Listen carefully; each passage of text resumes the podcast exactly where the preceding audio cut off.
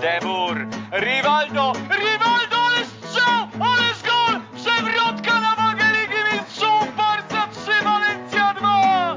Szewczenko czy Dudek nie patrzy na Polaka Szewczenko, Szewczenko broni Dudek! Puchar Europy dla Liverpoolu! I co? I to jest czerwona kartka dla Zinedina Zidana! Francja w dziesiątkę! Kiedyś to było. Dzień dobry, Antenę Weszło FM przejmuje audycja Kiedyś to było, a wraz z nią kariera najbardziej holenderskiego spośród reprezentantów Polski. Dziś wspominać będziemy bowiem jednego z najważniejszych bohaterów polskiego awansu na Mistrzostwa Europy 2008 roku, Eusebiusza Smolarka. Kłaniamy się Państwu w składzie. Leszek Milewski, Weszło.com. Dzień dobry. Błażej Dawidowicz, retrofutbol.pl. Cześć wszystkim oraz Kamil Kanie. Ja również witam bardzo serdecznie. Eusebiusz Smolarek urodził się 9 stycznia 1981 roku w Łodzi jako syn Włodzimierza, wówczas zmierzającego po Mistrzostwo Polski piłkarza Widzewa, reprezentanta Polski. Imię dostał na cześć innego znakomitego piłkarza, Portugalczyka Eusebio. Jego dzieciństwo naznaczone było przez karierę ojca, więc grać piłkę zaczynał w Niemczech, gdzie akurat występował pan Włodzimierz. Medalista mundialu z 1982 roku osiadł z rodziną w Holandii, dzięki czemu Ebi dołączył do Akademii Feyenoordu Rotterdam. No, zdecydowanie trzeba przyznać, że historie synów piłkarzy bywają bardzo niejednoznaczne. Wiadomo jest, że z jednej strony synowie wielkich piłkarzy, bo pan Włodzimierz był absolutnie wielkim piłkarzem i to nie tylko na warunki polskie, z jednej strony mają ciut łatwiej, no bo jest to nazwisko, yy, są trochę bardziej łatwiej pewny, przez pewne drzwi przejść. Niektóre się ciut uchylają na dźwięk samego nazwiska, ale z drugiej strony to jest zawsze wielka presja. Yy, no i cóż, i gdy zaczyna nie iść, to błyskawicznie zaczyna się taka yy, lawina jakby. Zawsze się nad tym zastanawiałem, jak to wyglądało Ebiego Smolarka, ponieważ Ebi Smolarek, wiele można o nim bardzo dobrego powiedzieć, ale chyba nie wydaje się osobą, która miała jakieś takie szczególne predyspozycje, by także do liderowania, taki, taki niezwykle jakiś twardy charakter, tak? Być może był to, była to twardość charakteru nieco innego rodzaju, ale wydaje mi się, że Ebi Smolarek przede wszystkim od zawsze bronił się piłkarskimi umiejętnościami w tych latach oczywiście juniorskich, kiedy wzbudzał zainteresowanie e, młodzieżowych reprezentacji Holandii, kiedy, a przecież Holandia wtedy była absolutnie, można powiedzieć, e, w apogeum swojej takiej masowej produkcji talentów, tak? E, napastnik numer 8 byłby gwiazdą reprezentacji Polski i to, i to spokojnie. Także chyba Ebi, wszystko to się tak składało w taką spójną opowieść, że gdy Ebi w końcu zaczął grać w pierwszym zespole Feynordu, no to my raz, że byliśmy zaskoczeni, bo to było jednak troszkę kawałek od tego naszego horyzontu e, polskiego, wówczas mocno skupionego na tym, co tu i teraz nad Wisłą, ten przepływ informacji był słabszy, a z drugiej zastanawialiśmy się, pamiętajmy, 2000 rok, trudne czasy dla polskiej piłki, zastanawialiśmy, czy, czy to nie będzie zawodnik światowej klasy prawda jest taka, że tą opowieść o jego karierze musimy rozpocząć e, od ojca, no bo nie da się od tego nazwiska uciec. Jak, tak jak tu Leszek wspominał, e, czasami, czasami to takie, może to być piętno tak naprawdę tego, że ktoś jest e, synem wybitnego reprezentanta, synem wybitnego piłkarza. No tutaj to na pewno to, w jaki sposób był wyszkolony i gdzie wychowywał się piłkarsko Eusebiusz, no było naznaczone tym, gdzie po prostu jego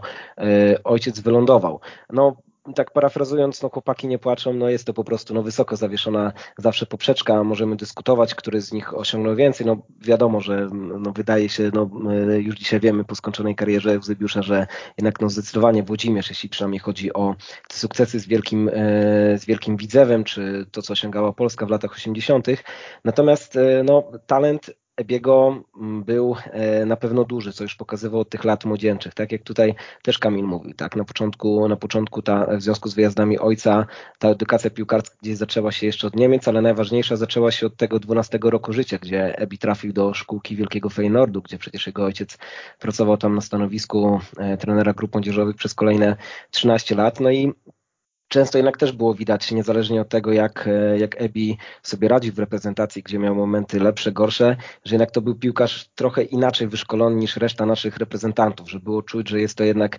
e, piłkarz, którego dotknęła ta inna szkoła niż ta typowo, e, typowo polska. Na pewno Ebi był takim dużym zjawiskiem, jeśli chodzi o, jeśli chodzi właśnie o to swoje wyszkolenie techniczne. Takich piłkarzy na początku XXI wieku na pewno, na pewno nie, e, nie mieliśmy wielu.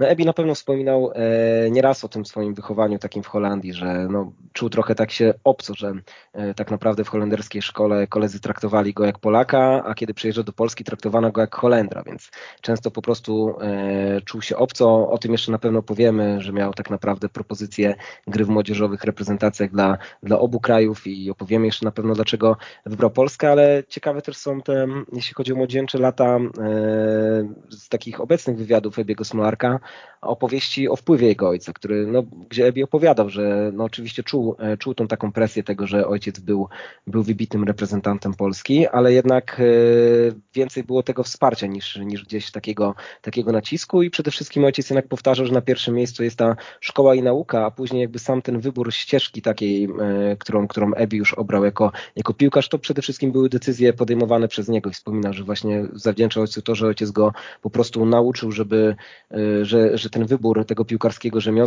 tego, że swoje życie związał z piłką, oczywiście oprócz tego, że miał wielki talent, przede wszystkim właśnie należał do Ebiego, a nie było to tak, że ojciec go gdzieś tutaj na siłę, na siłę wypychał, tylko bardziej po prostu mu kibicował i służył e, dobrymi radami. W listopadzie 2000 roku Eusebiusz Smolarek zadebiutował w pierwszym zespole z Dekaup. Niedługo potem zaczął grać regularnie w podstawowym składzie. Pierwszy sezon okrasił trzema golami i asystą. Asystą przeciwko Ajaxowi Amsterdam. W kolejnym sezonie zadebiutował w Lidze Mistrzów, ale jego zespół lepiej radził sobie po spadku do Pucharu UEFA, który wygrał w maju 2002 roku. Niestety Polakowi mecz finałowy, jak i półfinałowe spotkania przeszły koło nosa. Wszystko przez zarzuty o zażywanie marihuany na podstawie badania, które wykryło w jego organizmie kanabinol. Dostał półroczną karę dyskwalifikacji, choć winy nigdy mu nie udowodniono. Zmagał się też z poważną kontuzją. Po powrocie strzelił 7 goli w 21 meczach Eredivisie. Niedługo potem stracił miejsce w składzie, bo nie zyskał uznania u następcy Berta Van Marwajka. Niezwykły jest na pewno fakt, że w tak młodym wieku Smolarek debiutował w Feynordzie. Musimy sobie uzmysłowić, że wówczas granie dla Feynordu Rotterdam było czymś zupełnie innym niż dzisiaj. Wtedy cała Eredivisie stała dużo mocniej w hierarchii europejskiej piłki. Dopiero co Ajax Amsterdam e, przecież potrafił ją wygrać, był absolutną potęgą lat 90. Ta trójka Feyenoord, PSW, Ajax to naprawdę była może nie ścisła czołówka europejska, ale taka mocna druga liga, gdzie jeśli te kluby grały e, w Lidze Mistrzów, no to jak najbardziej było to wręcz postrzegane jako, jako coś normalnego. My z kolei byliśmy przyzwyczajeni, że jeśli polski piłkarz gra w niezłym klubie zagranicznym, to jest to piłkarz mający swoje lata, który no, już zapisał się w Polsce jakąś ciekawą karierą i później się tam przebijał. To, że Smolarek, mając raptem 19 lat, grał w drużynie z, z Bonaventure Colo, z, z, z Paulem Bosfeltem, z, z całą tą tak niezwykłą grupą piłkarzy, których wydawało się, że są naprawdę daleko daleko przed polskim futbolem, było czymś imponującym. Nie mieliśmy tak naprawdę Ebiego Smolarka szerzej na radarze. Myśleliśmy, że jeszcze trochę zajmie ten czas takiej e, aklimatyzacji w seniorskiej piłce, no bo wtedy też się po prostu nie stawiało tak szybko na młodych piłkarzy, a tutaj nagle Smolarek wchodzi i gra sobie w Lidze Mistrzów, już w tamtym sezonie. Ostatecznie co prawda był to jedyny sezon, kiedy zagrał w Lidze Mistrzów, e, natomiast mm, natomiast tak, te występy wówczas w tak mocnej drużynie miały e, niezwykle, niezwykle wielką siłę. Należy też pamiętać, że trafienie do Feynordu było najlepszym, co się mogło tak naprawdę zdarzyć. Taki zbieg okoliczności, znaczy, no, trudno nazwać go przypadkowym, ale wszystko się faktycznie układało. Z jednej strony Włodzimierz Smolarek, który wiadomo jak był ceniony w Holandii i w Feynordzie. Z drugiej strony no, gwiazda Jerzego Dudka, który był absolutnie bohaterem całego klubu, całego Rotterdamu i potrafiony był no, zbierany helikopterem z, z powierzchni boiska dla jakiejś tam ważnej przyczyny reklamowej, więc kolejni polscy piłkarze mieli naprawdę dużo łatwiej tam, mieli zaufanie. Smolarek w takim otoczeniu, jeszcze z Bertem Van Marwijkiem u boku, naprawdę mógł liczyć na mocną, realną szansę w bardzo mocnym klubie tak jak Leszek wspomniał o tych właśnie Polakach w Feyenoordzie, to był taki ciekawy czas, bo mieliśmy całkiem sporą kolonię, bo oczywiście no, Jerzy Dudek był absolutną gwiazdą nie tyle nawet klubu, co po prostu ligi holenderskiej i przed sobą miał no absolutnie, e, absolutnie znaczy za sobą miał świetne sezony i przed sobą kolejne naprawdę jeszcze dobre lata e, w Feyenoordzie, wkrótce transfer do Liverpoolu, był przecież Tomasz Rząsa, a jeszcze trzeba pamiętać, że w składzie też się znajdował rezerwowy bramkarz, e, bramkarz Zbigniew Małkowski, E, tak, no debiut w wieku 19 lat w lidze holenderskiej przy tak dużej konkurencji, jeśli chodzi o to e, szkolenie, jakie potrafią robić, e, robić Holendrzy, naprawdę robi niesamowite wrażenie. No, ogromna szkoda tej kontuzji, kontuzji kolana, tak, no bo to, to się wydarzyło w marcu 2002 roku, no ta kontuzja wyeliminowała go Eusebiusza tak naprawdę na, na 15 miesięcy, a przecież wcześniej, wcześniej no, no był fajny ten debiut, tak, już w pierwszym sezonie tak naprawdę zanotował trzy trafienia E, no, ominął, e, minął Eusebiusza przede wszystkim ten e, finał Pucharu UEFA, który w 2002 roku Feyenoordowi udało się wygrać w finale z Borussią Dortmund. No, trzeba też wspomnieć właśnie o tej aferze, która była z tym wykryciem w organizmie Eusebiusza Smolarka, tam niedozwolonych środków, to miał być kanabinol z tego co kojarzę i że miał, miał zostać tam niby winy nie udowodniono, że, że palił marihuanę Eusebiusz Smolarek, natomiast gdzieś ta łatka troszeczkę takiego imprezowicza gdzieś tam, gdzieś tam trochę przylgnęła do Eusebiusza, bo nawet później gdzieś wyciągały to niemieckie, niemieckie gazety. E, no ale to jakby, jakby, jakby no, niestety konsekwencje było pomimo tego, że jakoś, e, że jakoś tam chyba było tak, że Eusebiusz walczył tutaj, żeby ta kara była jak najkrótsza, jednak 6 miesięcy e, dyskwalifikacji jednak stało się, stało się faktem. No na pewno, na pewno są to, są to lata takie spędzone w Feyenoordzie, jeśli chodzi, jeśli chodzi przede wszystkim o to wejście w dorosłą piłkę całkiem udane, no bo od, dwa, od 2000 roku do 2004 Eusebiusz w sumie zagrał 68 meczów meczów e, w barwach e, Feynordu w Eredivisie, strzelił 12 bramek, więc, więc jest to no, bilans, bilans może nie jakiś bardzo imponujący, natomiast, natomiast całkiem niezły jak tak na młodego piłkarza, ale też e, warto odnotowania jest właśnie tutaj ta współpraca z Bertem Van Marwijkiem, no, która naprawdę dużo znaczyła dla, dla, dla Eusebiusza. Zresztą no, później to on właśnie e, ściągał go do Borussii Dortmund na wypożyczenie. I sam Eusebiusz wspominał tak, że to był trener, który bardzo mu tak mentalnie przypominał ojca, który z nim rozmawiał po meczach, który nie krzyczał, e, nie krzyczał wiele, tylko tak właśnie pozytywnie tłumaczył, co trzeba poprawić. Była to zawsze taka e, z jego strony gdzieś konstruktywna krytyka, to był człowiek, który doceniał, doceniał tą pracę, który, który, wiedział, który, który wiedział, co mówić piłkarzom i wiedział, co od nich wymagać i no nie jest to przypadkowe, że e, właśnie e, wpływ tego szkoleniowca na karierę, na karierę klubową Eusebiusza Smolarka i w Feyenoordzie i w Borussii, i w Borussii Dortmund był na pewno duży. No ja tu dodam, ponieważ wątków jest faktycznie dużo i lepiej je już teraz jakby zamknąć, że faktycznie zastanawiałem się ta kwestia tej, tych posądzeń o marihuanę, no bo z jednej strony skoro nic jakby twardego nie udowodniono, to jakim prawem kara? I to też tak troszkę, troszkę jest przykre, tak, że, że w taki sposób łatka na całe życie przylgnęła do Ebiego, choć tak naprawdę nie było jakiejś szczególnie udowodnionej winy, choć oczywiście nie zdziwiłoby nas, gdyby za tym wszystkim było jakieś ziarno prawdy, pamiętając, że w Holandii tego typu kwestie są po prostu e, legalne, a Ebi Smolarek był wówczas bardzo młodym chłopakiem. Co do Berta Van Marwijka, no cóż, to jest rzeczywiście wyjątkowa współpraca. No i są tacy piłkarze, którzy odnajdą się w każdym otoczeniu. Wchodzą do dowolnej szatni i po prostu od razu widać, że to jest ktoś, kto tutaj będzie rozdawał karty. Ebi Smolarek na pewno nie miał takiego charakteru. Nie miał charakteru, można powiedzieć, takiego jak Włodzimierz, Smol Włodzimierz Smolarek, bo on był zdecydowanie taką postacią, której nic nie przeszkadzało. Bariera językowa, e, silne charaktery zastanę w nowej drużynie i tak wiadomo było, że się przebije i tak było wiadomo, że w swój sposób będzie odciskał piętno na życiu tej szatni, nie tylko na życiu samego zespołu typowo boiskowo. Natomiast Ebis Molarek był piłkarzem, który potrzebował trochę innego traktowania, który oddawał trenerowi to, co ten trener w niego zainwestował, czyli potrzebował takiego właśnie ojcowskiego podejścia, potrzebował dużo rozmowy, potrzebował po prostu pewnej opieki, pewnego indywidualnego podejścia. No nie każdy trener ma taką filozofię, nie każdy uważa, że to jest korzystne. Jeśli jakiś trener uważał, że Ebi Smolarek no nie jest materiałem na jakąś gwiazdę jego zespołu, to w zasadzie dlaczego miał aż tyle poświęcać uwagi? Ale jest też szkoła, pamiętamy bodajże e, Bobiego Robsona, tak, z Porto, czy Briana Robsona, który to Mielcarskiego zabierał na, e, na specjalne kolacje, ponieważ widział w nim potencjał, ale widział też, że ty jesteś rezerwowym, ale jesteś dla mnie ważny. Więc no, trenerzy, którzy takie mają podejście bardziej opiekuńcze, myślę, że ostatecznie na tym wygrywają. Ja tylko od siebie jeszcze dodam, że akurat jeśli chodzi o tą e, dyskwalifikację sześciomiesięczną, ona wtedy nastąpiła w kwietniu 2002 roku, ona akurat tak w czasie się zbiegła z kontuzją, którą miesiąc wcześniej odniósł, odniósł Smolarek, więc też kto wie, czy tutaj nie było trochę nałożenia tak kary, że i tak nakładali po prostu e, no, przyszła, przyszła jakaś decyzja nałożenia na kary na piłkarza, który i tak w tym czasie nie będzie, nie będzie występował. No ale cóż, no w papierach, w papierach gdzieś tutaj jest i zawsze gdzieś wpis na Wikipedii również będzie zawierał to, że za coś takiego Smolarek był swego czasu zdyskwalifikowany kojarzy mi się ta współpraca Smolarka z Van Marwajkiem, z Jackiem Krzynówkiem i jego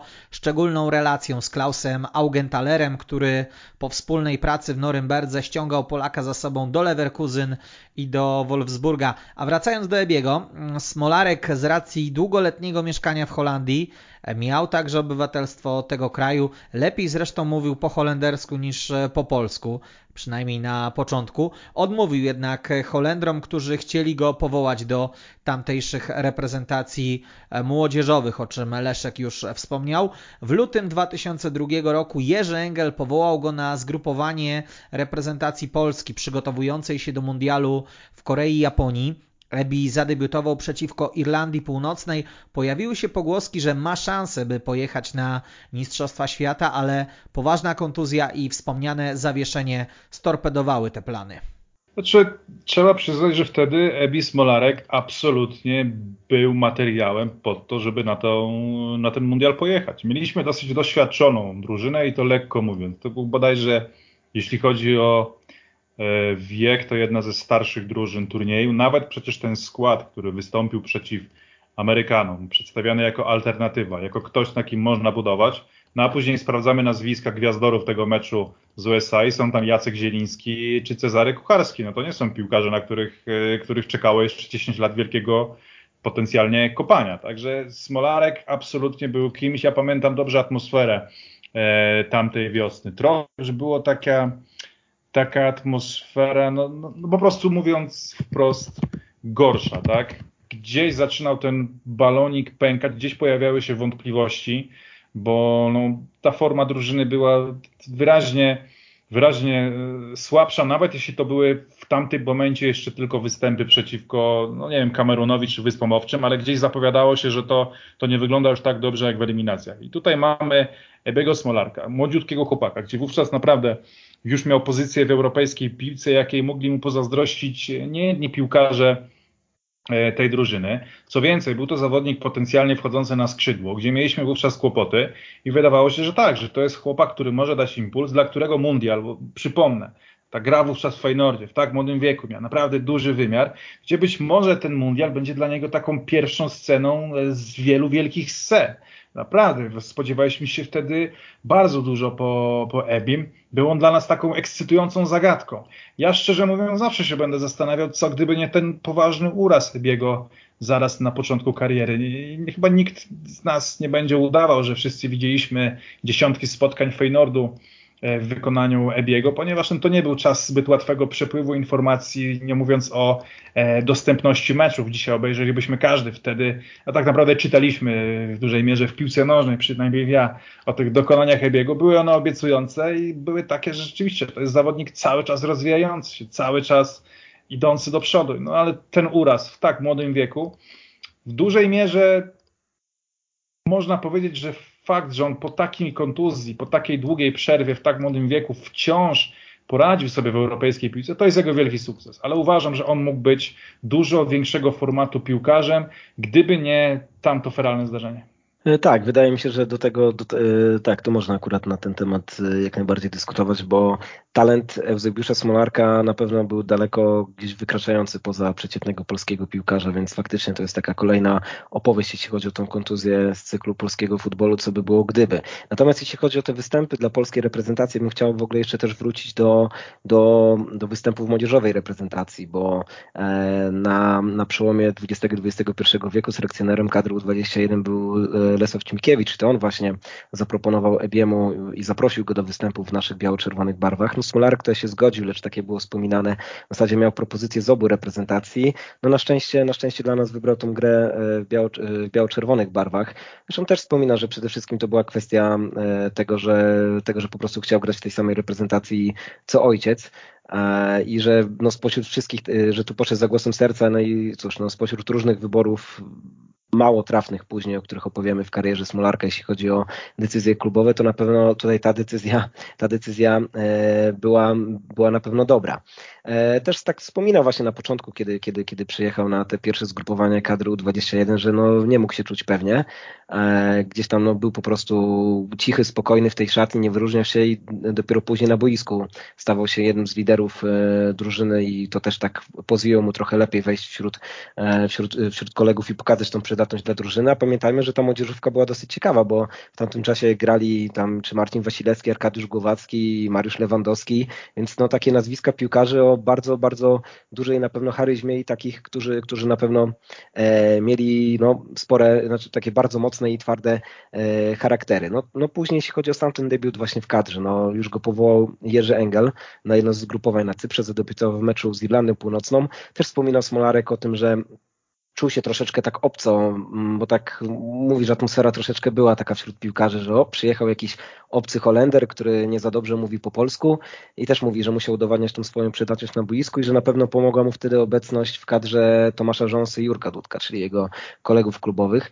E, no ale co do tego, do czego nawiązywał Leszek właśnie, tej pozycji, czy, czy Ebi Smolarek by zagrał na Mistrzostwach Świata? No wydaje się, że jak najbardziej. Zresztą też wspominał po tych pierwszych występach już w kadrze, kiedy, kiedy pokazał po meczach, czy, czy, czy, czy, czy po treningach, kiedy pokazał Smolarek, że może być, e, że może być całkiem, całkiem ważnym punktem kadry, że nawet Piotrek Świerczewski tak do niego pół żartem, pół serio mówił, że, że młody, teraz to zabieramy cię na mundial. No i cóż, biorąc pod uwagę to, że w tamtym czasie no, Tomasz Iwan był bez formy, zresztą no, no, w kadrze na mundial się w ogóle nie znalazł, tak? No, kontuzję, kontuzję doznał Bartosz Karwan, to na prawym skrzydle, no wydaje się, czyli na tej pozycji, na której faktycznie no, wówczas w klubie grał najczęściej Józef Smolarek, e, no tak naprawdę zrobiło się wolne miejsce dla, Smora, e, dla Smolarka i kto wie, czy tak naprawdę by faktycznie nie grał e, w pierwszym składzie, no. Więc tu kolejna opowieść z cyklu, co by było gdyby, no ciekawe, ciekawe. No szkoda, szkoda, że nigdy nam nie było dane zobaczyć, jak ten, jak ten tutaj młody, utalentowany piłkarz, jak, jak wchodzi do kadry na tak ważny turniej. No cóż, to już niestety tylko będzie już takie nasze football fiction. Bert van Marwijk, pod którego okiem Smolarek tak harmonijnie się rozwijał, postanowił wykorzystać pozycję biego w Feyenoordzie i ściągnął go do Borussii Dortmund. Pierwszy pełny sezon na Westfalenstadion był bodaj najlepszym w całej karierze Polaka. Smolarek strzelił wówczas 13 goli w Bundeslidze, notując hat-tricka z Kaiserslautern. Dorzucił też 5 asyst. Kolejny rok nie był już tak świetny, ale wciąż solidny, szczególnie biorąc pod uwagę, że pozycja Borussii Dortmund w niemieckich realiach była nieco inna niż obecnie. Skończyło się na 9 golach i 6 asystach. W tym okresie piłka nożna dwukrotnie wybierała go piłkarzem roku w Polsce. Niezwykle ciekawy i myślę, że taki kluczowy dla całej kariery Jebiego Smolarka jest właśnie ten transfer i to jak wtedy, no w dużej mierze, nie wiem czy podał rękę, ale na pewno wymyślił Van Marwik, e, Smolarka w pewnym sensie zupełnie na nowo. No, przecież Smolarek przed tym wypożyczeniem do Borussii w zasadzie nie istniał w jakoś mocniej e, w Feynordzie tamtej jesieni. Był całkowicie skreślony. Wędrował więc z ławki do Borussii. Oczywiście pomógł fakt, że tak jak mówisz Kamilu, Borussia wówczas była zespołem, który przechodził przez bardzo poważne turbulencje finansowe. Nie był w stanie wydawać dużych pieniędzy. Tak naprawdę bronił się w tamtym sezonie przed y, utrzymaniem tak naprawdę, przynajmniej zimą. W momencie, kiedy przychodził Smolarek, drużyna była na bardzo odległym e, miejscu i już ten sezon 0-4-0-5, 3 gole, 4 asysty, zawodnika, który był no, takim transferem nieoczekiwanym dosyć. No, ponieważ no, można się było nie spodziewać po nim nie wiadomo czego, a jednak on zaskoczył. Jednak znowu ta współpraca z Van Marwickiem okazała się kluczowa. Myślę, że jakkolwiek rzeczywiście ten sezon 05-06 będzie pamiętany e, Smolarkowi jako najważniejszy, to jednak ta pomoc sezon wcześniej, w tym naprawdę trudnym momencie, kiedy przyszedł i był jednym z tych, którzy pomogli odmienić ten horyzont, kiedy nawet odpędzić pewne widmo no, całkowitej katastrofy w Borussii, też zawsze mu będzie pamiętane. Generalnie, no to fakt.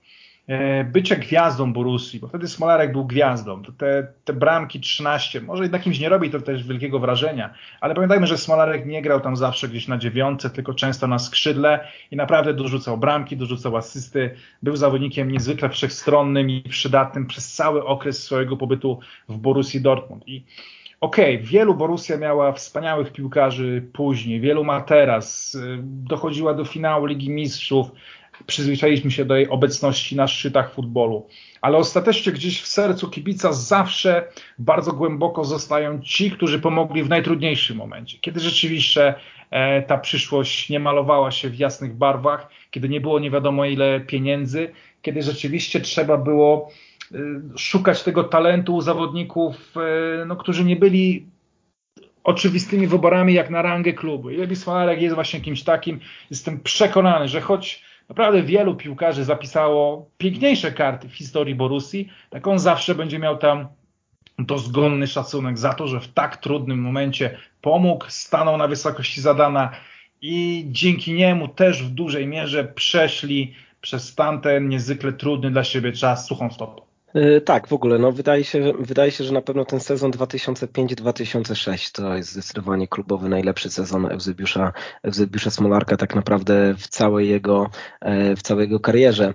E, no, tak jak Leszek tutaj wspomniał, oczywiście Borussia Dortmund w tamtym czasie była zupełnie, zupełnie na innym poziomie, miała inne priorytety, inne wyniki niż, niż obecnie, ale nadal to przecież była wielka i potężna marka, tak, drużyna, która jeszcze, która, która jeszcze przecież no, niecałe 10 lat temu zdobywała przecież e, Ligę Mistrzów. E, co do tego wspomnianego sezonu 2005-2006, no, robi wrażenie to, że przy tych różnych problemach zdrowotnych, jakie często e, miewał Smolarek, tutaj wystąpił we wszystkich 34 meczach w lidze. Oczywiście wtedy zastępował ciężko kontuzjowanego Kolera, ale jednak no, miejsce w składzie miał no, absolutnie pewne. Wystąpił w każdym meczu ligowym, strzelił 13 bramek. Oczywiście no, dzisiaj przy tych wielkich e, dokonaniach Roberta Lewandowskiego to nie robi jakiegoś specjalnego wrażenia, ale troszeczkę się chyba za bardzo przyzwyczailiśmy do, do tego, co robi Robert Lewandowski, e, a to jednak no, pozwoliło to zająć ósme miejsce w klasyfikacji strzelców Bundesligi i Eusebio Smolarek naprawdę był wyróżniającym się piłkarzem e, tamtej drużyny. Jednak ja myślę, że takim momentem, który najbardziej kibice zapamiętają, bo oczywiście możemy tu mówić o statystykach, bo w 80 spotkaniach ligowych Smolarek strzelił 25 bramek, co w sumie co jest trochę aż szokujące, że w zasadzie stanowi to e, prawie, no, znaczy może nie połowa, ale stanowi to ogromny, e, ogromną część w ogóle jego całego dorobku w całej seniorskiej karierze klubowej, e, te 25 bramek, bo ma ich w sumie tylko 60, co aż byłem zdziwiony, kiedy zobaczyłem tą statystykę. Natomiast jedną z takich swoich najważniejszych bramek strzelił wiosną 2007 roku i to była bramka, która w meczu przeciwko Szalkę która, która sprawiła, że tytuł nie trafił do Gelsenkirchen, tylko tytuł trafił e, do Stuttgartu. No i cóż, no, to są takie bramki, które się pamięta, tak? No, cały, kiedy, kiedy te 80 tysięcy ludzi na stadionie w Dortmundzie e, oszalało, kiedy, kiedy Smolarek biegał na płot cieszyć się z kibicami, bo no, ten, wiadomo, znienawidzony lokalny, lokalny rywal tracił tytuł. To jest taki no, obrazek, który się gdzieś na pewno wrył w pamięć kibiców. Bardzo lubię te, te powtórki tej bramki, kiedy właśnie tak biega na ten płot Smolarek, widać tego załamanego załamanego, Neuera. To w ogóle był dosyć taki ciekawy wtedy sezon, bo Bayern Monachium był dopiero czwarty i poza Ligą Mistrzów Borussia była na dziewiątym miejscu.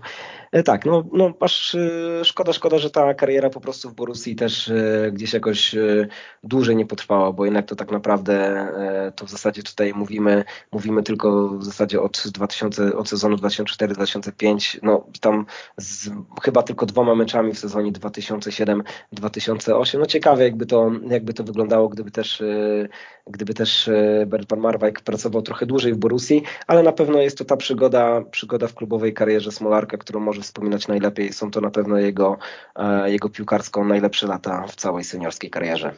Po ponad dwuletniej przerwie Paweł Janas zdecydował się powołać Smolarka do reprezentacji Polski. U tego selekcjonera Ebi zagrał 15 spotkań i strzelił pierwszego gola w biało-czerwonym trykocie przeciwko Austrii w eliminacjach mundialu na Stadionie Śląskim w Chorzowie. Na Mistrzostwach Świata w Niemczech był podstawowym zawodnikiem, no ale jak większość naszych reprezentantów trochę nas zawiódł. No zdecydowanie. Trzeba przyznać, że Smolarek był wówczas kimś, na kim opieraliśmy w dużej mierze nasze szanse, nasz optymizm, że będzie dobrze. Szczególnie, że to przed samym turniejem e, pamiętajmy, że Ebi również dobrze wypadł przeciwko nawet samemu e, Ekwadorowi podczas tego sparingu, e, który został rozegrany pół roku wcześniej. No więc mieliśmy wszelkie powody, by sądzić, że, że będzie dobrze, że rzeczywiście Ebi, który no, nie we wszystkich eliminacjach do Mistrzostw Świata był ważną postacią. Tam w pierwszej części eliminacji rzeczywiście inni to, e, to powieźli. Tak, będzie takim impulsem, który da nam dodatkowego kopniaka przed Mistrzostwami Świata. Taki najmocniejszy sygnał w tym kierunku, no to jednak mecz z Chorwacją, kiedy my już byliśmy troszeczkę tacy pełni wątpliwości. Kiedy no, za nami była porażka z Kolumbią w wiadomy sposób, y, bramka wpuszczona przez Koszczaka. Kiedy potrafiliśmy tamtej wiosny przegrać y, nawet z Litwą, no, co było absolutną kompromitacją jednak, tak? Jakim by to nie było e, składem. A tutaj Smolarek 1-0, mocna Chorwacja pokonana tuż przed turniejem. To był taki naprawdę prognostyk e, bardzo dobry, taki rzeczywiście obiecujący. No niestety to się później nie sprawdziło i Smolarek, który no, w stosunku do eliminacji grał dużo więcej niż niektórzy jej bohaterowie, no, gdzieś, gdzieś tego, tego nie dźwignął. Nie był na pewno jednym z tych piłkarzy, którzy pojawili się w kadrze i nie wiem, no, krytykowano, że nie pojechał na przykład Frankowski, a pojechał Smolarek. Na pewno nie. Natomiast no, po prostu tego gdzieś, gdzieś Ebi nie udźwignął. Przede wszystkim rzecz jasna z Ekwadorem, jak praktycznie wszyscy, ale tak naprawdę no, są piłkarze, którzy dobrze wypadli z Kostaryką. Czy, czy Ebi Smolarek jest wśród nich, czy, czy gdzieś w tym meczu e, z Niemcami. Ebi też pomógł, e, żebyśmy no, przynajmniej tak długo pozostawali w grze. Myślę, że bardzo kiepski, kiepski mundial w wykonaniu Ebiego jeden z tych, którzy byli największymi dla mnie rozczarowaniami. Naprawdę naostrzyłem sobie zęby. Być może nawet wpływ na to miało to, że 4 lata wcześniej byłem naprawdę niezwykle podekscytowany tym, żeby zobaczyć młodego Smolarka e, w Korei. Zastanawiałem się, o ile inaczej to mogłoby wyglądać, gdyby przyjechał młody, pełen energii gracz, e, mający świat przed sobą.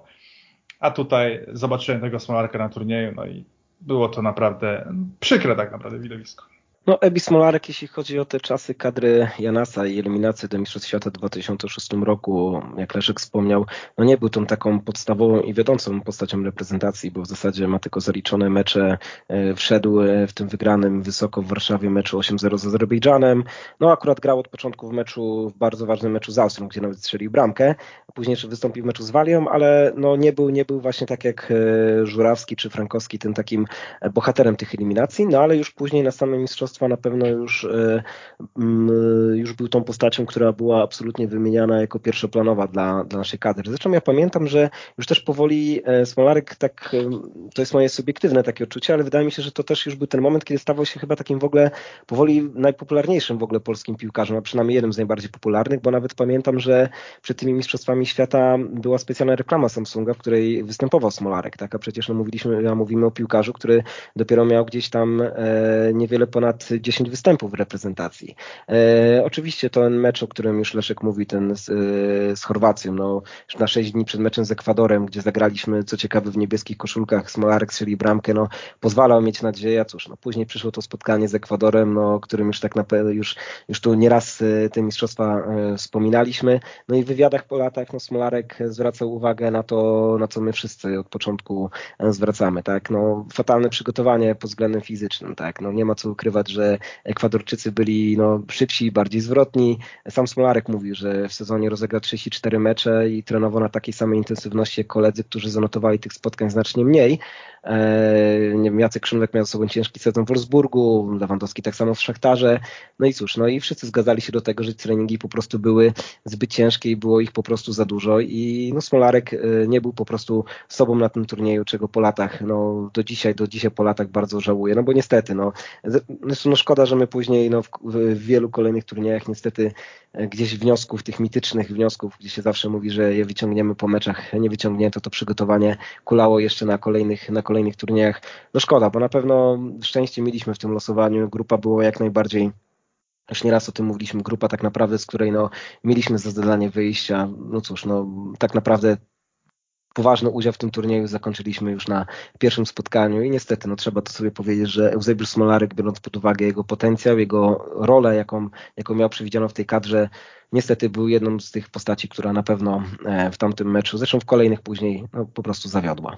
Przełomem relacji na linii Ebi Kadra, albo nawet szerzej Ebi historia polskiej piłki była zmiana trenera po Mistrzostwach Świata w Niemczech. Pomarańczowy produkt w biało-czerwonym trykocie. Tak o Smolarku napisał swego czasu Dariusz Wołowski na łamach sport.pl i muszę powiedzieć, że moim zdaniem to znakomicie opisuje wychowanego w kraju tulipanów piłkarza. Nic dziwnego, że Ebi momentalnie złapał porozumienie z Leo Benhakerem, legendą przecież holenderskiego futbolu.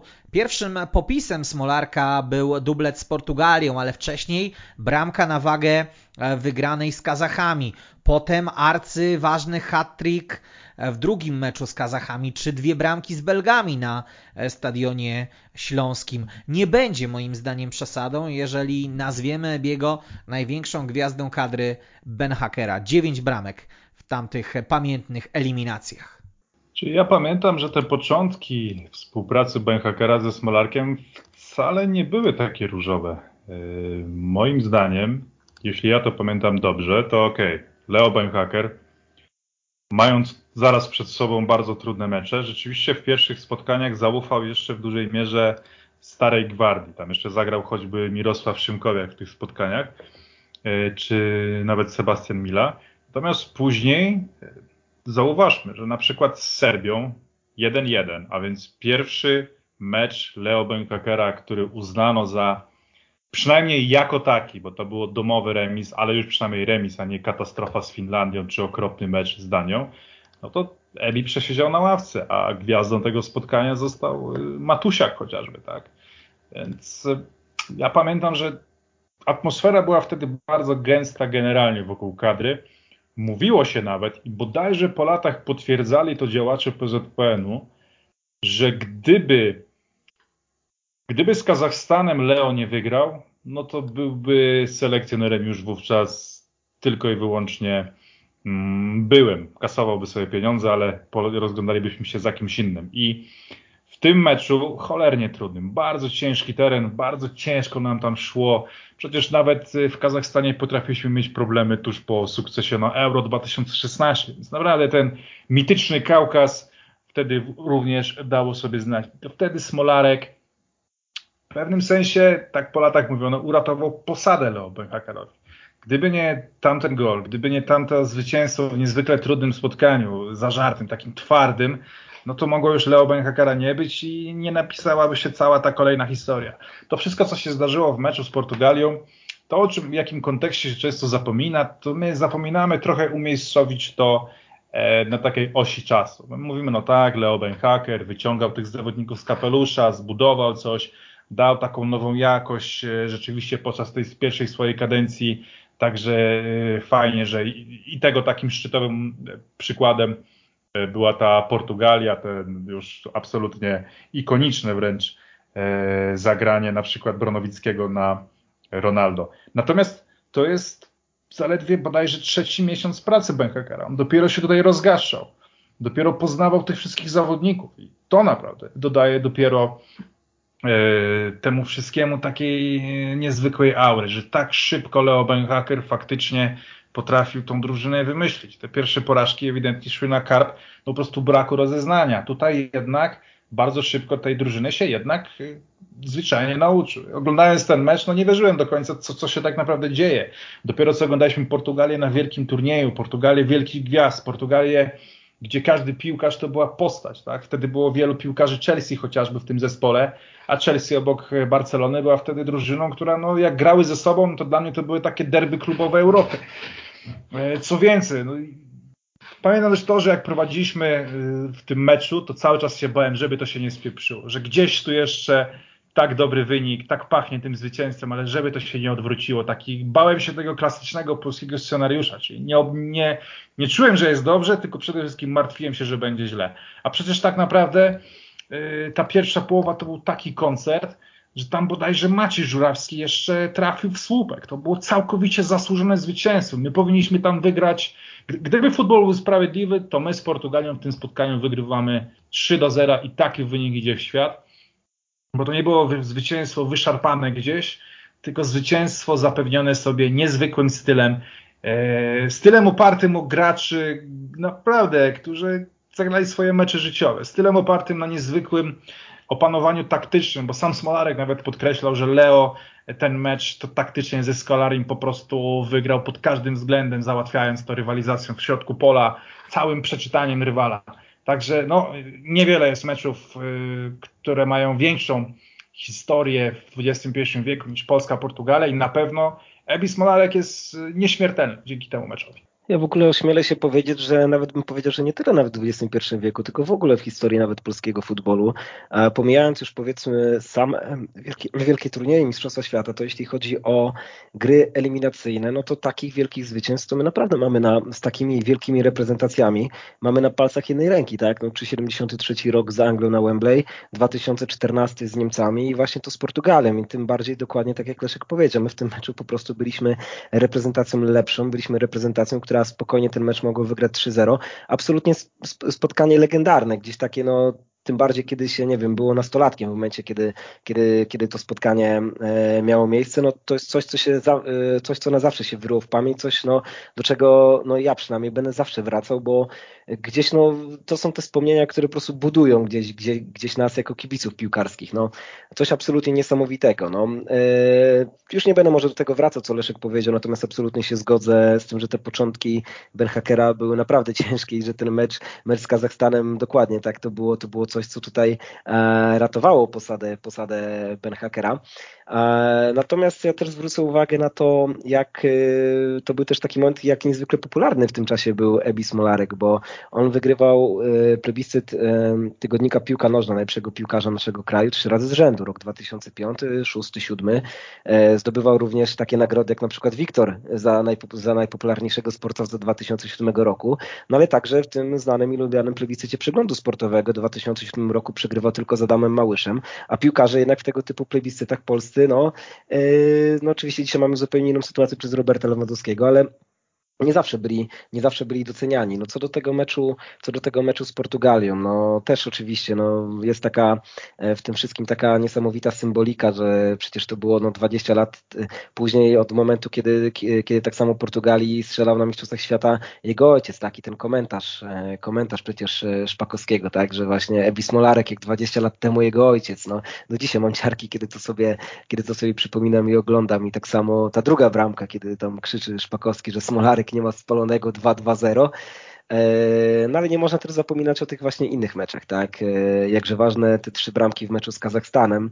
E, po tym jak przegrywaliśmy przecież ten mecz 1-0, zgasły wtedy światła na stadionie, na stadionie na Łazienkowskiej. Polacy później na szczęście, na szczęście w tej drugiej połowie, tam chyba w ciągu zaledwie 10 minut udało się ustrzelić hatryka Ebiemu. Bardzo ważne zwycięstwo przecież w tej jakże ciężkiej grupie, gdzie mieliśmy Belgię, Portugalię, Serbię, Finlandię, ale także te ciężkie wyjazdy do Kazachstanu, do Azerbejdżanu, Iranu, do Armenii. No niezwykle ciężka grupa, szczególnie patrząc jakby z dzisiejszej, z dzisiejszej e, takiej perspektywy. No a później e, te jakże pamiętne bramki też w tym ostatnim meczu mm, eliminacji, w tej zimowej scenerii, kiedy Ebi strzelał Belgom i ten taki słynny wywiad, którego udzielał e, z butelką jacuzzi, e, przepraszam, z butelką szampana, leżąc w jacuzzi.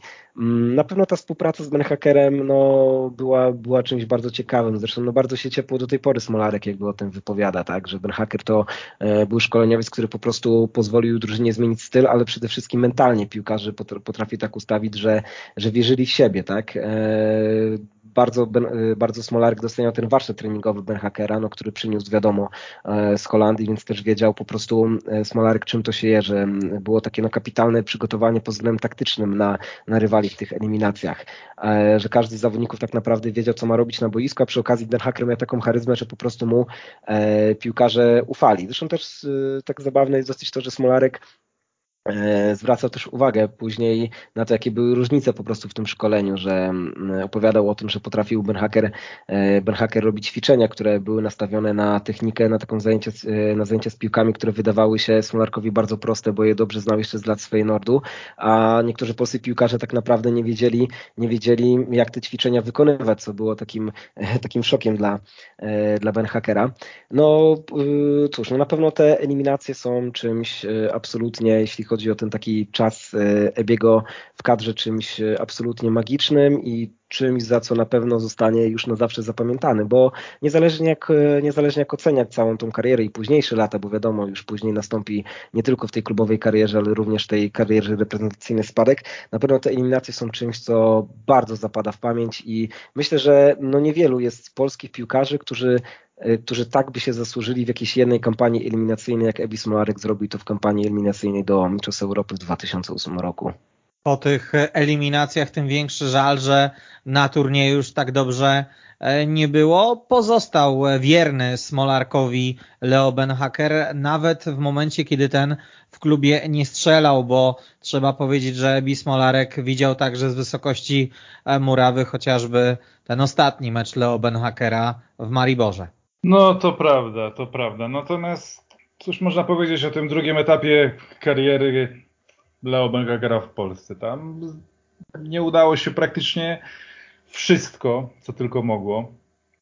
Natomiast sygnałem było rzeczywiście już to Euro 2008, gdzie e, z perspektywy samego porównania CV, nawet przed chwilą słuchając Błażeja, miałem taką refleksję, że kurczę, My troszeczkę się śmiejemy z tych reprezentacji, które wtedy były, z tego jak to osiągnęły na finałach, czy to Engela, czy to Janasa, czy to Lea Benhakera. Był wtedy wielki płacz, wielka zgryzota, bardzo mocne hasła na okładkach. Ale patrząc na CV polskich piłkarzy, porównując realnie potencjał reprezentacji Polski do drużyn, które cokolwiek tam znaczyły, cokolwiek, no to my naprawdę byliśmy za ściankiem. Na Euro 2008 to już tak bardzo widać, że bardziej nie można. E, wtedy na przykład, no nie, no Jacek Krzynówek, fajne nazwisko, wielki piłkarz na, na nasze warunki tak naprawdę, ale wtedy no już absolutnie lata świetne od formy pamiętanej w Bajerze, coraz bardziej szukający swojego miejsca, coraz bardziej schyłkowy tak naprawdę.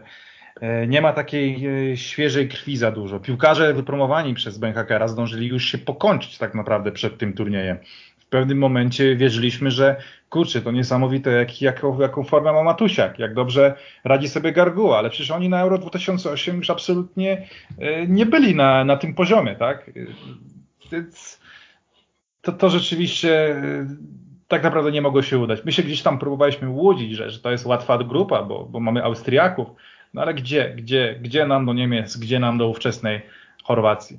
Byliśmy drużyną personalnie bardzo słabą. Na pewno Leo Benhaker popełnił wielkie błędy z Austriakami taktyczne. Na pewno gdzieś tam Howard Webb popełnił błąd w ostatnich, ale tak naprawdę trzy punkty z Austriakami po średnim meczu to byłaby realna ocena naszych możliwości. Na nic więcej nie mogliśmy tam liczyć. Taka jest realna ocena e, tego turnieju. Być może na mundialach, na mundialu w 2006 ten Ekwador, tu powinniśmy. Dla, dla mnie do tego to jest taki najgorszy mecz w ogóle reprezentacji Polski e, na finałach w XXI wieku, bo to był rywal, który przyjeżdżał do Europy z Ameryki Południowej. Oni zwykle wtedy mają więcej kłopotów.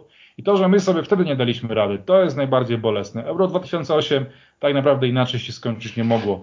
Czy Smolarek był jakimś najgorszym zawodnikiem tej drugiej kadencji Leo Bejhakera? Pewnie nie, ale bardziej można tu zarzucić, że no Leo nie potrafił znaleźć jakiejś alternatywy dla tego zawodnika, wciąż łudził się, że to będzie jeden z koni pociągowych, no a, a po prostu Smolarek miał wówczas problemy e, w klubie bardzo poważne, do czego za chwilę na pewno dojdziemy. Tak, ja tu więcej od Leszka tak naprawdę, naprawdę nie dodam. No, Smolarek też jeszcze później sam w wywiadach, e, oprócz oczywiście tego, no, że nie był w najlepszej formie, jeśli chodzi w klubie, też wspominał, że no może Ben Hackerowi po prostu zarzucić troszeczkę przekombinowanie, jeśli chodzi o, e, o wybór selekcji piłkarzy ich ról, że trochę było takie przekombinowanie, że piłkarze, którzy nie odgrywali tych takich istotnych ról w eliminacjach, że to oni byli powołani e, do kadry na Euro 2008, ale myślę, że to bardziej po prostu wynikało no, z takiej biedy w tym wyborze. No, jeśli, jeśli powiemy, że w XXI wieku e, selekcja do kadry Polski na Euro 2008 8 była najtrudniejsza z racji tego, że po prostu materiał e, był najgorszy, to myślę, że to nie będzie w żaden sposób e, nic kontrowersyjnego. No szkoda, że ten turniej wygląda tak, jak wygląda, bo niestety no, to jest kolejny raz, kiedy mówimy o turnieju w XXI wieku jako po prostu, po prostu nieudanym, no ale no, no nie było tu jakby z takim potencjałem, nie było tak naprawdę wielkich szans na to, żeby wyjść z grupy. Oczywiście no już ta druga część kadencji Leo Bernhakera, eliminacji do Mistrzostw Świata 2010, to cóż, na to można spuścić tak naprawdę wielką zasłonę milczenia, bo wiemy jak to się skończyło w grupie, miejsce wyprzedziliśmy tylko San Marino, natomiast jeśli chodzi no, o samego biegu Smolarka, żeby nie było tak smutno, to ja tylko wspomnę o, tych, o tym zwycięstwie w Kielcach, tym największym w historii polskiego futbolu, 10 do 0, gdzie Ebi jeszcze zaliczył, yy, zaliczył swój ostatni mecz, gdzie strzelił więcej niż jedną bramkę w reprezentacji, bo zakończył to spotkanie hetrykiem, ale przede wszystkim tą, ta jedna z bramek taka strzelona nożycami no to, no to jest akurat taki moment, który też sobie gdzieś może Ebi Smolarek myślę, że kiedyś będzie przy kominku odpalał swoje jakieś najlepsze momenty w kadrze, to na pewno, na pewno sobie może ten, e, tą chwilę odpalić, bo bramka na pewno przecudnej urody, nawet jeśli z takim rywalem jak San Marino. Borussia Dortmund latem 2007 roku zaakceptowała ofertę z Racingu Santander i za 4,5 miliona euro sprzedała Smolarka do Hiszpanii. Debiut był kompletnym falstartem. Ebi zagrał 13 minut wchodząc z ławki przeciwko przeciwko Barcelonie i wyleciał z czerwoną kartką. Potem było lepiej. Z Realem Valladolid zdobył pierwszą polską bramkę w La Liga od czasów Wojtka Kowalczyka, czyli po ponad 10 latach przerwy, ale cztery gole w lidze za ponad 4 miliony. No cóż, trochę byli rozczarowani hiszpańscy działacze, więc przystali na wypożyczenie do Boltonu, które można określić e, pomyłką. Przez rok na Wyspach Ebi zaliczył 12 meczów Premier League, a w nich 220 e, minut i okrągłe 0 goli. Jedyne trafienie uzyskał w Pucharze Anglii, a skądinąd Bolton tamto spotkanie z Sunderlandem i tak przegrał. Pamiętam taki artykuł z tamtych lat, kiedy Smolarek poszedł do Hiszpanii, do Santander. Bardzo mi się podobał i zapadł w pamięć. Czasem w szatni coś szeleści, czyli ta perspektywa trenera i piłkarzy hiszpańskich, gdy rozmawiali ze sobą po polsku Smolarek i Szetela. Rzeczywiście, że ten nasz język jest tak charakterystyczny, że wszyscy od razu utożsamiali go z takim szeleszczeniem. No, niezwykły jest rzeczywiście ten początek. Tak zapowiada ten to fatum, tą taką całą jakby ścieżkę w dół kariery Smolarka. No bo masz mecz z Barceloną, zapowiada się fantastycznie. Wynik nie jest zły, no bo słuchajcie, no 0-0 to jest naprawdę dobry rezultat wówczas z Barcą, jeśli jesteś klubem takim jak Racing Santander. Natomiast Smolarek wchodzi i Smolarek wylatuje po 13 minutach, choć nigdy do tamtego czasu Ebi Smolarek nie dostał żadnej czerwonej kartki. No to jest dla mnie absolutnie szokujące, co się wtedy wydarzyło, ale to był taki mocny sygnał, że o kurczę, to może nie być jakiś romans wszechczasów. Ja myślę, że y, kariera Biego Smolarka rzeczywiście bardzo, bardzo przeciętna w Santander.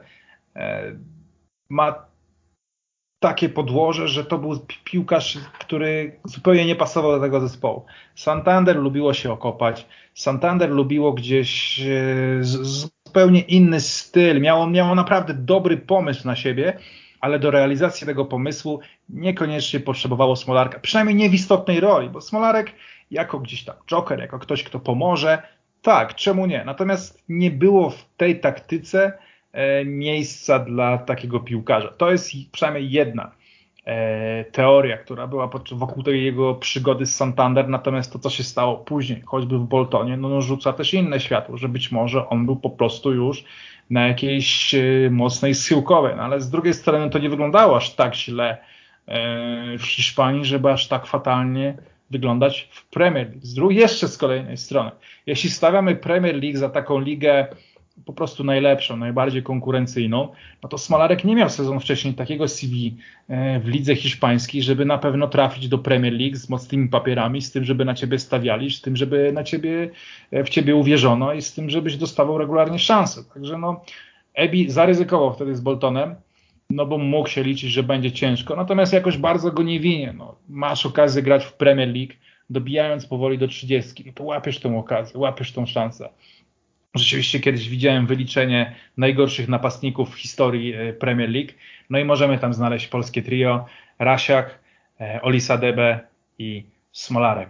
No, e, jeśli chodzi jeszcze o to Santander, no to na pewno nie pomógł Ebi w takim wydźwignięciu wizerunku polskiego piłkarza z pola e, w Hiszpanii, no bo nigdzie nie jest tak ciężko polskiemu piłkarzowi o zaufanie, co w Hiszpanii. Ja wiem, że to trochę takie irracjonalne, no bo każdy piłkarz jest osobną historią. Nie ma znaczenia tak naprawdę narodowość, tylko to, co grasz, no ale zawsze patrząc na La Liga, na to, jak inwestują w nas Włosi, jak coraz bardziej uchyla się ta ścieżka nawet w Anglii, jak w Niemczech też powróciliśmy do łask, no to jak rezygnuje z nas otwarcie cała Hiszpania, nawet te przeciętne kluby, no jednak jest w jakimś sensie wymowna. E, no cóż, no tak naprawdę ten transfer do Racingu to jest taki no, punkt zwrotny w karierze Smolarka, bo w zasadzie już od tego momentu możemy mówić o takiej no, równi pochyłej, gdzie niestety już o kolejnych klubach, o których będziemy rozmawiać, jest no, po prostu już tylko gorzej. Też takim pewnym znakiem czasów, który no, dzieli tamtą dekadę od czasów obecnych, jest sam fakt, że no, najpopularniej, znaczy najpopularniejszy, jeden z na pewno najbardziej popularnych polskich piłkarzy, jeden na pewno z najlepszych polskich piłkarzy, przychodzi za zaledwie 5 milionów euro, tam, czy tam 5,5 miliona euro do średniaka Ligi Hiszpańskiej. No, co też jakby, jakby pokazuje, o jakich czasach tam y, wtedy jest mowa. No, tak jak już Leszek mówił, no ten, ten debiut to po prostu no, no kuriozalny, tak? No, przy, y, wyjście przeciwko wielkiej Barcelonie w 55 minucie, a w 67 minucie Smolarka już, już nie ma na boisku. No. E, no, jeśli chodzi o te występy Polaków w Primera, w Primera Division też znamienne jest to, że ta bramka, którą zdobył 7, 7 października 2007 roku Smolarek przeciwko Realowi Valladolid, to była pierwsza bramka polskiego piłkarza od 10 lat w lidze hiszpańskiej, bo wcześniej w 1997 roku strzelił Wojciech Kowalczyk, więc też pokazuje, że dekada bez żadnego gola polskiego piłkarza, no e, coś absolutnie e, no, no robi, robi to bardzo duże wrażenie. E, ja też tak pamiętałem, gdzieś tutaj tak miałem zapisane gdzieś tak w otchłani pamięci to, że był taki moment, kiedy gdzieś w pamięci mi zapadło coś takiego, że Smolarek miał słupek z Realem Madryt. Ja to sobie pamiętam, wczoraj gdzieś tak wygooglowałem i faktycznie, no, też znakiem czasów jest to, że y, portale sportowe i gazety w relacjach z meczu, no, my potrafiliśmy się podniecać tym, że Smolarek prawie strzelił bramkę z Realem Madryt, że był słupek. No. Też gdzieś tu myślę, że pokazuje tutaj e, stan polskiego futbolu w 2007 roku. O Boltonie, no cóż można powiedzieć, tak naprawdę no ciężko cokolwiek powiedzieć, jeśli w 12 meczach e, Smolarek nie zalicza żadnej bramki. No.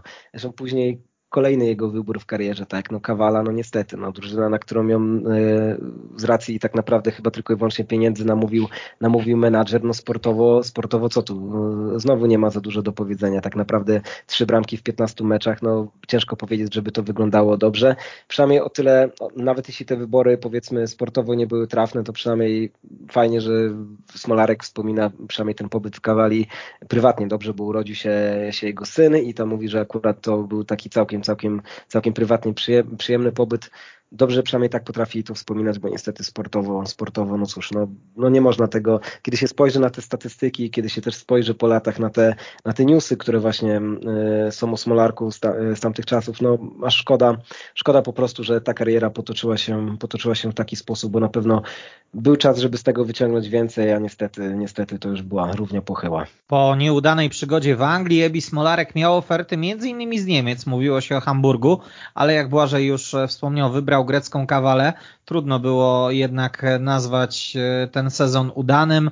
Wówczas pojawiła się propozycja od Józefa Wojciechowskiego. Właściciel JW Construction budował wtedy Wielką Polonię Warszawa i zaangażował właśnie reprezentanta Polski.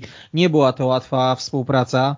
Smolarek miał niezły początek, ale na wiosnę był przesuwany do zespołu młodej ekstraklasy. Po sezonie, w którym zdobył 7 bramek w polskiej lidze, z czarnymi koszulami się rozstał. Czy ja powiem tak, cała przygoda piłkarska Ebiego Smolarka po Borussii Dortmund jest e, do przeanalizowania tylko i wyłącznie pod kątem błędnych decyzji o wybieraniu kolejnych klubów i każdy piłkarz polski, który będzie się zastanawiał nad zmianą klubu, powinien sobie rozpatrzyć każdy kolejny klub wybierany przez Sebiego Smolarka jako osobną, jako osobną opowieść o wątpliwościach, o zagrożeniach.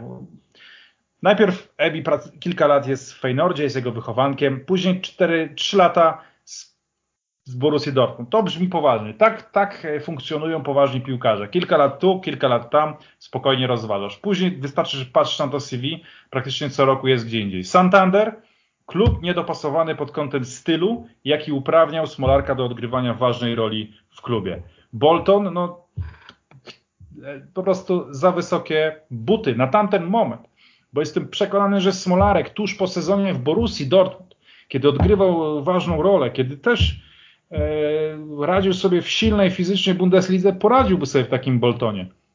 Ale w tamtym momencie potrzebował sezonu na odbicie się, na odbudowanie, a on poszedł do jeszcze trudniejszych rozgrywek. To naprawdę nie mogło się udać. To było myślenie życzeniowe. Kawala, no cóż, no, prowincjonalny tak naprawdę klub, jakaś namowa menadżera, w zasadzie trudno nawet odtworzyć, jaka była kom konkretnie argumentacja tego człowieka. I zarazem widać, że Smolarek zaufał wtedy nieodpowiedzialnemu człowiekowi, którego najwyraźniej za dobrze nie znał, skoro Smolarek opowiadał później, że ten menadżer nawet się z nim w Grecji nie kontaktował, więc widocznie skasował pieniądze za transfer i to wszystko. Tak? Jeśli wtedy Ebi miał propozycję z Niemiec, gdzie wciąż był świetnie kojarzony, to powinien od razu ją brać, od razu brać, a tak sam wypisał się tak naprawdę na margines, z którego już mógł jeździć rzeczywiście do Polonii, gdzie Polonia zapłaciła, ale było jasne, że jest to projekt niezwykle szalonego człowieka, który jest skłonny do niezwykle impulsywnych decyzji. Po Grecji, gdzie Grecja słynie z szalonych prezesów, tym bardziej powinien być uważny na takie kwestie. Za pieniędzmi do Kataru w wieku 30 lat, no chyba nikt by się nie spodziewał w momencie, gdy Ebi był gwiazdą kadry Leonbechagera, że tak szybko do tego przyjdzie. Stamtąd już jakieś odcinanie kuponów w Holandii. Myślę, że no, tu już była po prostu ta kariera poskładana. W Jagiellonii miał jeszcze niezłe mecze, ale to już wszystko były naprawdę schyłek. Te wcześniejsze decyzje, Bolton, Kawala, Polonia, e, Alcor też już nie pomogło, bo to było wysyłanie siebie na całkowite zapomnienie w Europie.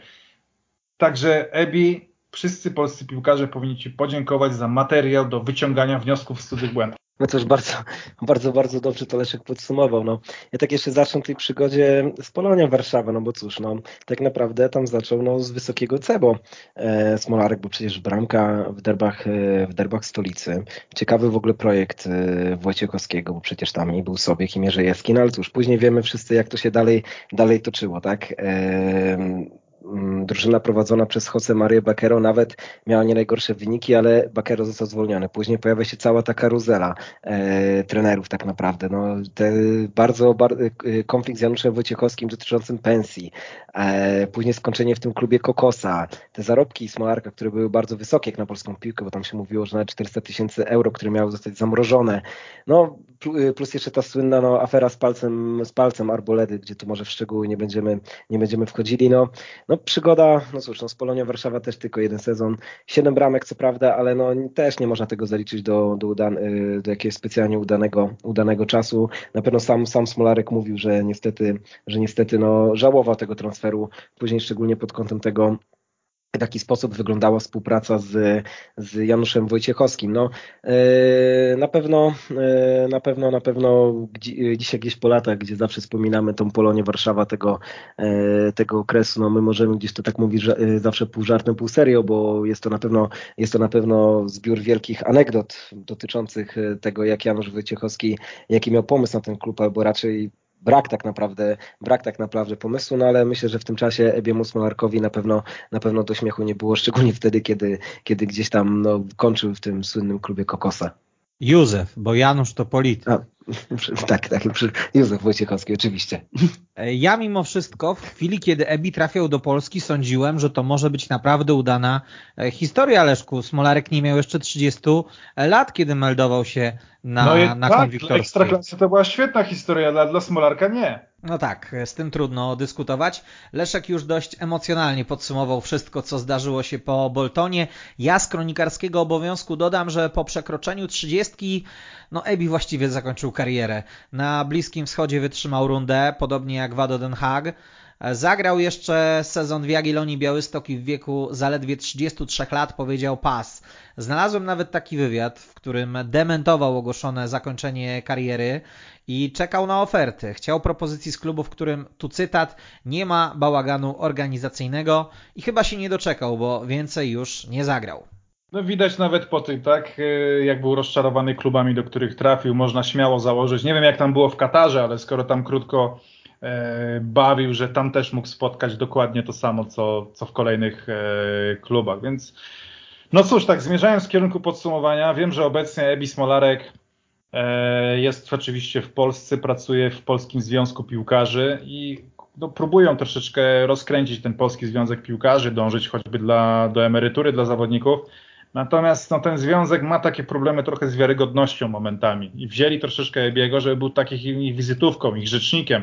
Natomiast no, nie mam wrażenia, że dzieje się tam aż tyle, ile mogłoby się dziać. Mam nadzieję, że będą ciut y, aktywniejsi, tego życzę Ebiemu Smolarkowi. Na pewno nadaje się jako rzecznik e, do tych spraw zawodników, ponieważ sam wielokrotnie zmagał się z różnymi problemami w klubach, więc te doświadczenia u Wojciechowskiego i u innych e, różnych dziwnych pracodawców teraz mogą posłużyć. Trzeba z tym zrobić jakiś y, użytek, z tego zrobić użytek. Jeśli chodzi o takie ostatnie podsumowanie tej kariery, no to jak mówię, zawsze się będę zastanawiał, co gdyby nie tamten uraz zaraz na początku. Z jednej strony więc mam taką wątpliwość, że taki, taki żal, że to mógł być piłkarz dużo lepszy. Z drugiej, no bo też na przykład nie miał ani jednego takiego sezonu, jak miał, nie wiem, Krzysiek Piątek, że rzeczywiście mówiła o nim Europa. Był dobry w Bundeslidze, ale to raczej mówili o nim wciąż tylko kibice Borussii Dortmund, nawet w Bundeslidze było wówczas wielu, wielu lepszych zawodników. Więc y, jak szukać takie, takiego najbardziej imponującego sezonu, to nie jest on wcale aż tak y, efektowny. Natomiast to jest wciąż kariera bardzo porządna, nie tylko jak na tamte lata. I biorąc pod uwagę urazy, biorąc pod uwagę to y, z, z jak dalekiej podróży wracał w pewnym momencie, no to wciąż uważam, że mamy z czego być zadowoleni. Choć ten prime, jak to się ładnie mówi, trwał bardzo, bardzo krótko, y, to Ebiemu udało się wpisać do historii polskiego futbolu i no cóż, któż by tego nie chciał? Znaczy tak w ogóle, no cóż, no, podsumowując, no, Smolarek osiągnął niemało, choć tak naprawdę no, mógł dużo więcej. Tak? No, to jest kariera pełna wzlotów i upadków. Przede wszystkim myślę, że dla kibiców w Polsce będzie przede wszystkim pamiętana jednak przez te występy w reprezentacji, bo jest to naprawdę całkiem piękna i bardzo ładna karta gdzieś w historii polskiego futbolu. W ogóle też jak sobie tak e, patrzyłem na statystyki, no to do tej pory tylko 11 piłkarzy w historii, w historii naszej reprezentacji strzeliło od niego więcej bramek i yy, w narodowych barwach. Smolarek ma więcej trafień niż m.in. Lucjan Brychczy, a w meczach o punkty e, to tak sprawdziłem, że więcej bramek strzeli tylko Lewandowski, Lubański Lato, więc to już w ogóle jest taka statystyka e, mówiąca bardzo, bardzo dużo, szczególnie o, tych, o, tych, e, o tym, jak dobre eliminacje miał do Euro 2008.